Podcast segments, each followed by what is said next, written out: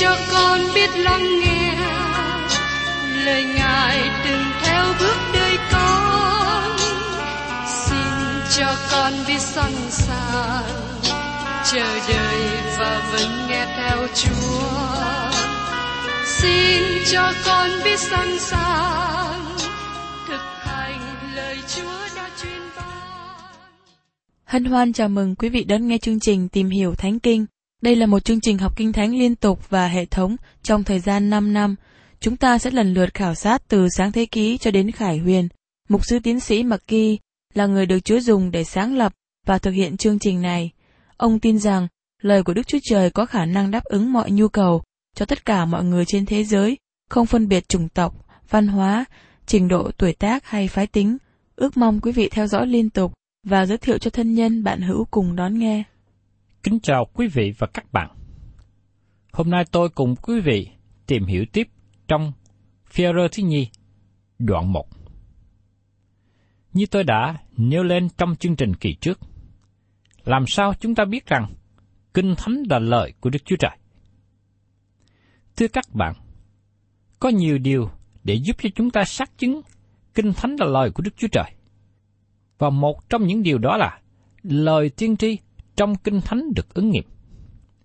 Hôm nay, tôi xin cùng quý vị tìm hiểu trong phi rơ thứ nhi, đoạn 1, từ câu 15 đến câu 21. Trước nhất, xin mời quý vị cùng xem trong đoạn 1, câu 15. Lời của phi rơ nói, Nhưng tôi ân cần rằng, sau khi tôi đi, anh em có thể hằng nhớ điều tôi đã nói. Führer nói, sau khi tôi đi, từ ngữ mà ông dùng ở đây là di cư. Führer rời khỏi căn nhà của ông, khỏi nhà tạm dưới đất này, ông ra đi. Giờ đây từ ngữ di cư áp dụng cho sự chết không có nghĩa là cuối cùng. Khi dân Israel rời khỏi Ai Cập, người Ai Cập nói rằng, chúng ta bỏ họ, họ đi đến chỗ chết. Nhưng đó không phải là sự kết thúc dân Israel tiếp tục hành trình trong đồng vắng và cuối cùng họ vào được đất hứa. Và hình như ngày nay, người Ai Cập vẫn không có bỏ dân Israel. Vì thế, đối với Phêrô, sự chết chỉ là một cuộc di cư. Sự chết không phải là sự kết thúc. Ông nói, anh em có thể hằng nhớ điều tôi đã nói. Führer đang nói rằng, trong bối cảnh ông đang gần đến ngày chết, ông muốn đem đến cho chúng ta một số điều quan trọng để ghi nhớ. Và điều mà Führer thật sự muốn nhấn mạnh là giá trị của lời Đức Chúa Trời. Giờ đây có một phương cách để nhìn xem phần còn lại của thư Führer. Nó có thể hơi khó hiểu một chút. Có hai lực trong thế gian hiện nay. Có lực ly tâm và lực hướng tâm.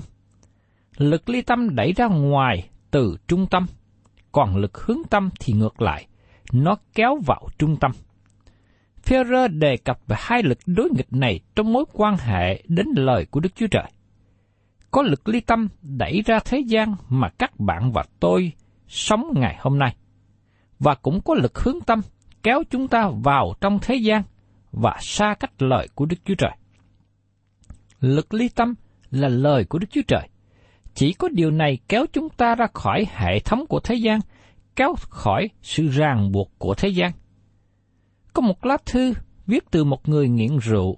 Ông lắng nghe chương trình giảng dạy kinh thánh trên radio kể lại rằng, nhờ lời của Đức Chúa Trời kéo ông ra khỏi quán rượu và cuộc sống thế gian, và đem ông đến với Đức Chúa Trời. Führer đã nói với chúng ta rằng, chúng ta cần biết chắc sự kêu gọi và sự lựa chọn. Ông muốn cho chúng ta biết rằng, chúng ta có thẩm quyền mà nó cho chúng ta có thể nương cậy. Có thể một vài người hỏi rằng, cách nào mà các bạn có thể biết Kinh Thánh là lời của Đức Chúa Trời? Xin mời quý vị cùng xem tiếp ở trong phía rơ thứ nhì, đoạn 1 câu 16. Và khi chúng tôi làm cho anh em biết quyền phép về sự đến của Đức Chúa Giêsu Christ chúng ta, thì chẳng phải là theo những chuyện khéo đặc để, bèn là chính mắt chúng tôi đã ngó thấy sự oai nghiêm của Ngài. Thưa các bạn, đây là một điều rất quan trọng để chúng ta chú ý.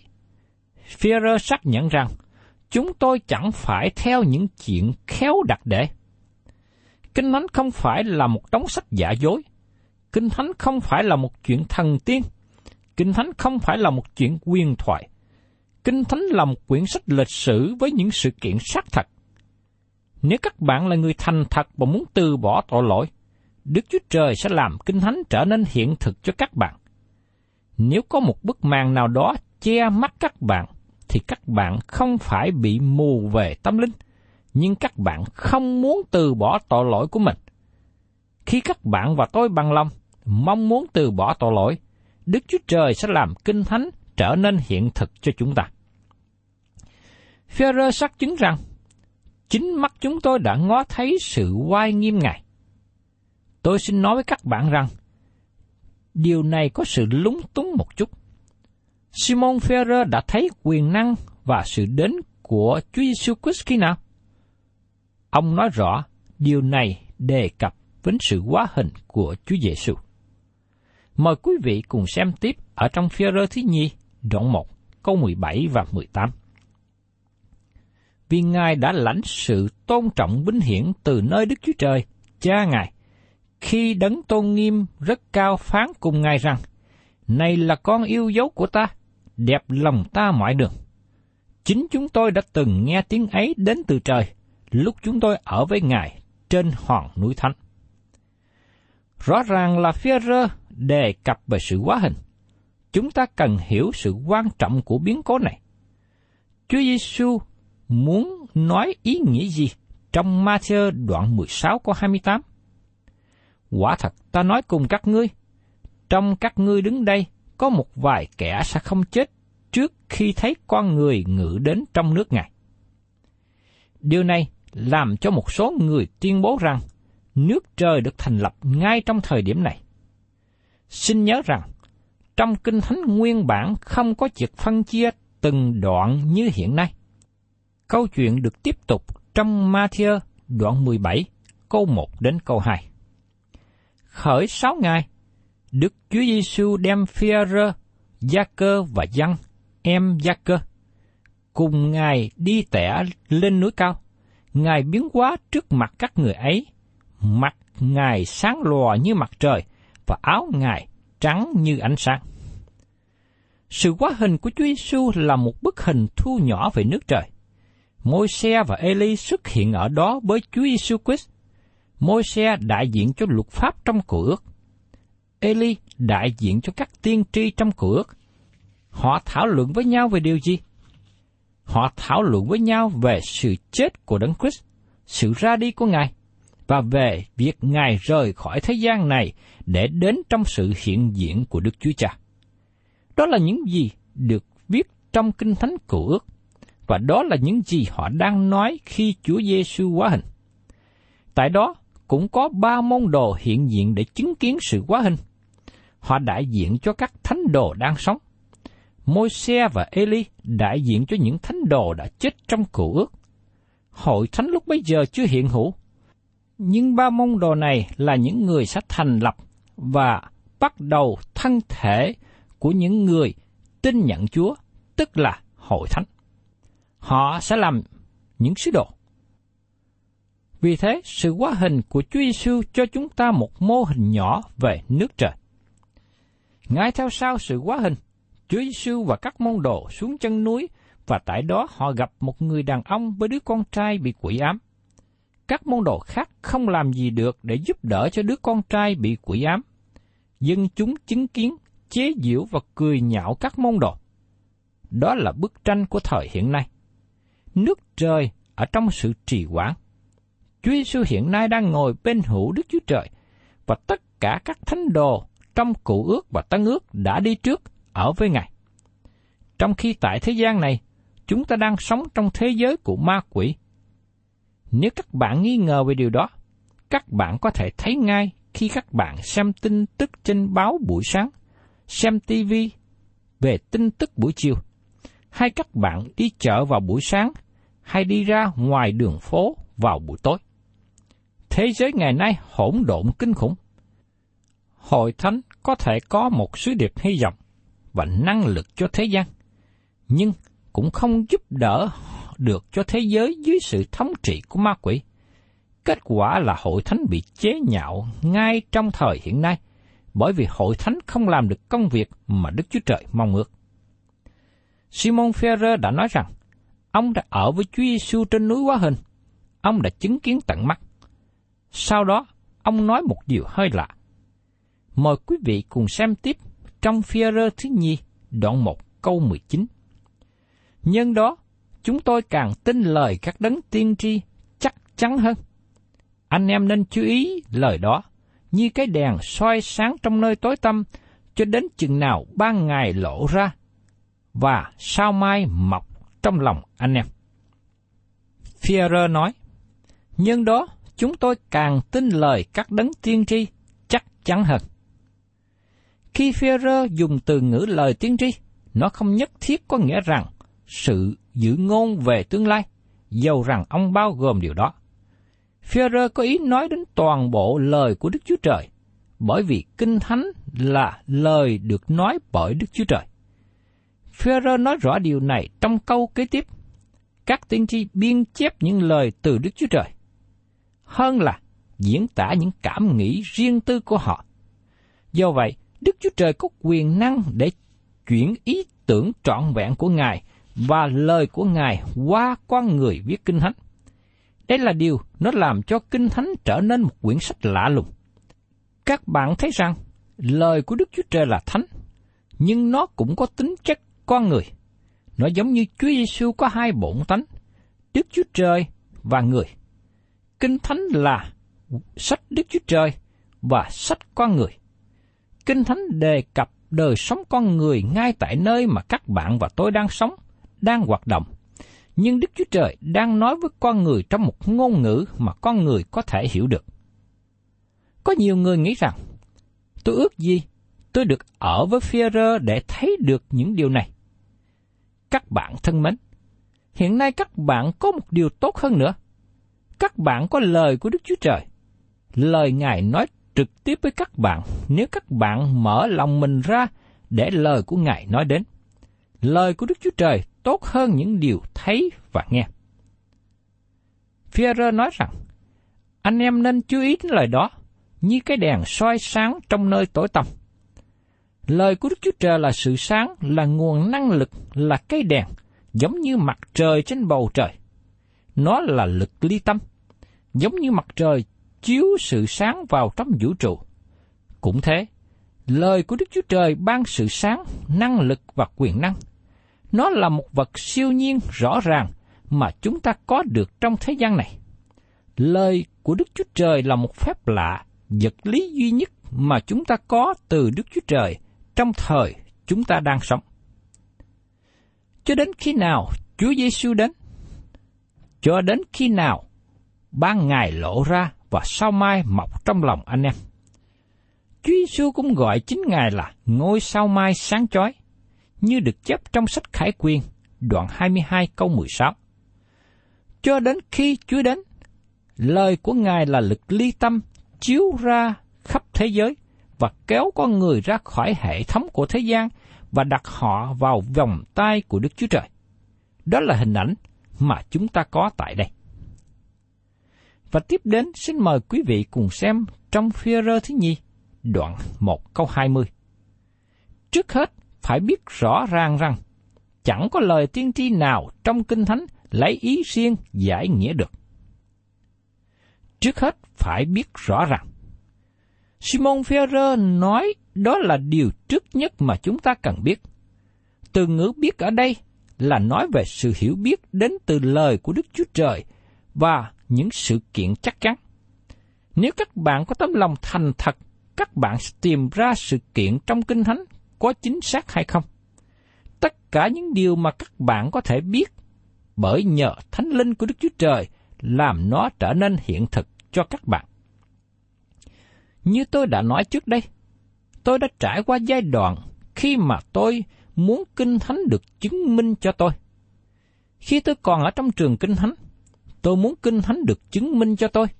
Khi tôi tìm được một tài liệu bằng chứng về khảo cổ qua việc đào bới từ lòng đất ở một nơi nào đó để chứng minh về Kinh Thánh, tôi vỗ tay vui mừng như một em bé, và tôi nói, tốt quá, tuyệt vời. Nhưng giờ đây, tôi không làm như vậy nữa. Tôi không cần cây giá đào sới đất để chứng minh kinh thánh cho tôi nữa. Vì giờ đây, chính Đức Thánh Linh của Đức Chúa Trời làm cho lời của Ngài trở nên hiện thực với tôi. Tôi biết quyền năng đổi mới trong lời của Đức Chúa Trời. Tôi nhận được thư của thính giả nhiều nơi đã làm chứng về sự kiện này. Có quyền năng trong lời của Đức Chúa Trời. Có một điều gì đó mà chúng ta có thể biết. Có một sự kiện xác chứng bởi Đức Thánh Linh làm nó trở nên hiện thực với chúng ta. Führer nói rằng, chẳng có lời tiên tri nào trong Kinh Thánh lấy ý riêng giải nghĩa được. Những gì Führer đang nói tại đây, không có một phần nào trong Kinh Thánh được giải nghĩa mà nó tách rời với những phần khác cùng đề tài. Đó là lý do mà tôi chống đối ý tưởng kéo một câu từ trong Kinh Thánh và xây dựng một giáo lý trên đó. Nếu các bạn không thể tìm toàn bộ Kinh Thánh để xác chứng giáo lý của các bạn, thì tốt hơn là các bạn nên lập một giáo lý mới riêng cho mình. Người nào xây dựng giáo lý chỉ trên một câu Kinh Thánh thì không thể nào đứng vững. Giống như hình ảnh của người chạy xe đạp mà chỉ có một bánh. Người này cố gắng giữ thế quân bình, nhưng rồi một lúc sau đó cũng bị ngã. Trong khi cũng có một số câu kinh thánh hay, nếu nó nói đến một lẽ thật lớn, nhưng thường là có hai, ba câu, hay có khi cả đoạn nói đến một giáo lý, một vấn đề. Có khi chúng ta cần đối chiếu và kết hợp với nhiều sách trong Kinh Thánh. Simon Ferrer nói với chúng ta rằng, không có một phân đoạn Kinh Thánh nào nên được giải nghĩa riêng của nó. Chúng ta cần xác chứng nó với các phần khác trong Kinh Thánh. Vì khi chúng ta làm như vậy, chúng ta sẽ thấy rõ được vấn đề và chúng ta hiểu một cách đúng đắn hơn. Và tiếp đến, chúng ta xem trong phía rơ thứ nhất, đoạn 1, câu 21, kết thúc như sau. Vì chẳng hề có lời tiên tri nào bởi ý một người nào mà ra, nhưng ấy là bởi Đức Thánh Linh cảm động mà người ta đã nói bởi Đức Chúa Trời. Führer nói, vì chẳng hề có lời tiên tri nào bởi một người nào mà ra. Rõ ràng ông đang đề cập đến lời tiên tri trong cụ ước. Lời tiên tri không đến bởi ý tưởng của con người. Thí dụ như trường hợp của Esai, ông không có ngồi xuống và nói rằng, tôi nghĩ tôi sẽ viết một cuốn sách bởi vì tôi cần một số tiền.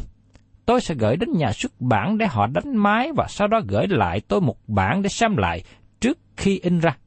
Rồi sau đó tôi nhận được một số tiền trả cho tác giả. Nhưng đây là lý do mà nhiều người trong thời hiện nay họ đang viết sách. Đó không phải là phương cách mà Esai đã làm. Xin hãy lắng nghe lời của ông Führer nói rằng, vì chẳng hề có lời tiên tri nào bởi ý một người nào mà ra. Lời tiên tri của Esai không phải là điều ông ta tự nghĩ ra. Nhưng ấy là bởi Đức Thánh Linh cảm động mà người ta đã nói bởi Đức Chúa Trời. Những người viết kinh thánh là những người được biệt riêng ra cho chức vụ đặc biệt này. Tương tự như ngày nay, nếu các bạn là cơ đốc nhân thánh, có nghĩa là các bạn đã được biệt riêng ra cho Chúa Giêsu Christ. Chữ thánh có nghĩa là biệt riêng. Những người viết lời tiên tri được sự cảm động của Đức Thánh Linh. Đây là một lời nói biểu tượng, nói tượng hình. Trong bối cảnh Hy Lạp, nó giống hình ảnh của một chiếc tàu buồm. Khi gió thổi mạnh, cái buồm bung ra và làm cho chiếc tàu chuyển động. Đây là phương cách mà Đức Thánh Linh hành động trong người viết tiên tri cựu ước. Giờ đây tôi xin nhắc lại cho các bạn nhớ rằng, Führer đang nói lời từ biệt đời sống khi ông viết thư thứ nhì này.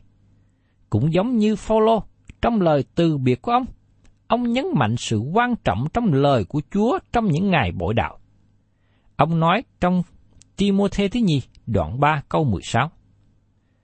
Cả kinh thánh đều là bởi Đức Chúa Trời soi dẫn, có ích cho sự dạy dỗ, bẻ trách, sửa trị, giải người trong sự công bình. Trong khi Führer nói rằng các tác giả viết kinh thánh được cảm động bởi Đức Thánh Linh. Ý tưởng của Führer và Phaolô giống nhau. Thật là tốt lành khi thấy cách mà Đức Chúa Trời dùng mỗi một người mà không thay đổi phương cách hay xen vào cá tính để viết lời Đức Chúa Trời và truyền đạt sứ điệp. Như chúng ta để ý biết, Phaolô là người viết tiếng Hy Lạp thông thạo, trong khi sứ đồ Führer là một ngư phủ và tiếng Hy Lạp là ngôn ngữ thứ nhì của ông. Führer viết tiếng Hy Lạp không giỏi. Nhưng Đức Chúa Trời dùng cả hai người này để viết ra chính xác những gì mà Ngài muốn nói. Đức Chúa Trời đã nói với lời của Ngài đến cho chúng ta qua những người có những cá tính khác nhau, khả năng khác nhau. Đó là lý do tôi gọi Kinh Thánh là sách của Đức Chúa Trời và con người. Và trong điểm này, tôi mong rằng các bạn nghe rõ và đầy đủ lời này. Xin đừng lặp lại phần sau và nói rằng Kinh Thánh là sách của con người. Như thế không đúng. Lời Kinh Thánh được viết giống như Chúa Giêsu. Ngài là lời hằng sống, có cá tính con người và thiên liêng. Chúa Giêsu có thể khóc trước ngôi mộ, nhưng Ngài cũng có thể sống lại từ kẻ chết. Chúa Giêsu có thể ngồi bên bờ giếng, bởi vì Ngài mệt mỏi và khát nước, nhưng Ngài cũng có thể ban nước sống cho tội nhân nghèo khó. Chúa Giêsu có thể ngủ trên thuyền, nhưng Ngài cũng có thể bảo sóng gió yên lặng. Chúa Giêsu là con người, nhưng Ngài cũng là Đức Chúa Trời. Kinh Thánh có cả tính con người và sự thiên liêng. Führer khuyên bảo chúng ta rằng, chúng ta tin chắc vào lời tiên tri. Ông đặt một nền tảng vững chắc cho chân chúng ta đứng lên. Kinh Thánh là điều chúng ta có thể tin cậy vững chắc. Vì thế chúng ta không ngạc nhiên khi thấy lời của Đức Chúa Trời bị tấn công nhiều hơn những thứ khác. Nếu kẻ thù có thể dập đi nền tảng này, họ biết rằng căn nhà sẽ sụp đổ. Các bạn thân mến, Kinh Thánh là nền tảng vững chắc để chúng ta xây dựng nên.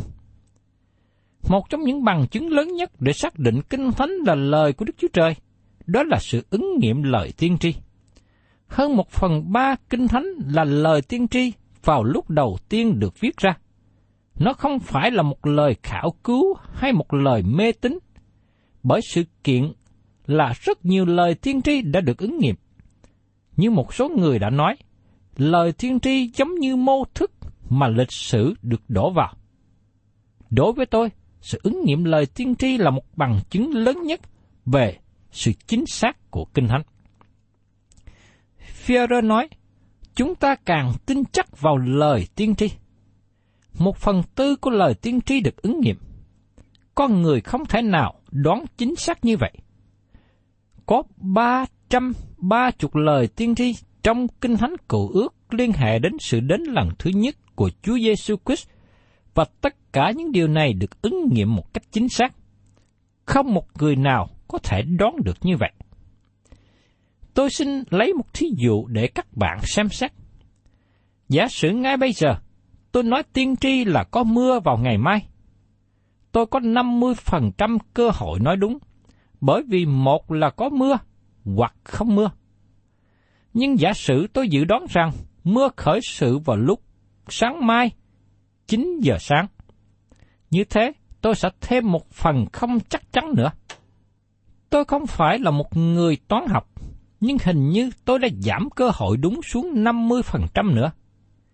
Nhưng giả sử tôi nói thêm rằng, mưa khởi sự lúc 9 giờ sáng ngày mai và kết thúc lúc 2 giờ chiều. Căn cứ vào số lượng này, cơ hội đúng của tôi giờ đây chỉ còn 12,5%. Và nó sẽ xuống thấp hơn nữa nếu các bạn tính theo 24 giờ trong ngày. Nhưng giả sử tôi thêm 300 điều không chắc chắn, tôi không thể nào có cơ hội dự đoán đúng được. Nhưng thưa các bạn, lời của Đức Chúa Trời có thể thực hiện được. Nó xảy ra chính xác. Kinh Thánh đi vào lãnh vực hoàn toàn không thể thực hiện. Và đối với tôi, đó là bằng chứng cao nhất. Kinh Thánh là lời của Đức Chúa Trời.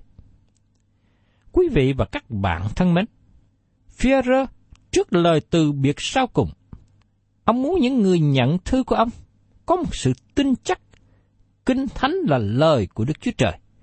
Và một trong những điều mà ông nói để chúng ta có sự xác chứng, đó là lời tiên tri trong Kinh Thánh được ứng nghiệm.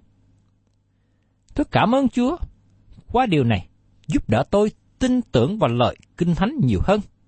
Và tôi mong rằng các bạn cũng đặt niềm tin của mình vững vàng trong Kinh Thánh là lời của Đức Chúa Trời. Thân chào tạm biệt quý vị và xin hẹn tái ngộ cùng quý vị trong chương trình Tìm hiểu Thánh Kinh kỳ sau.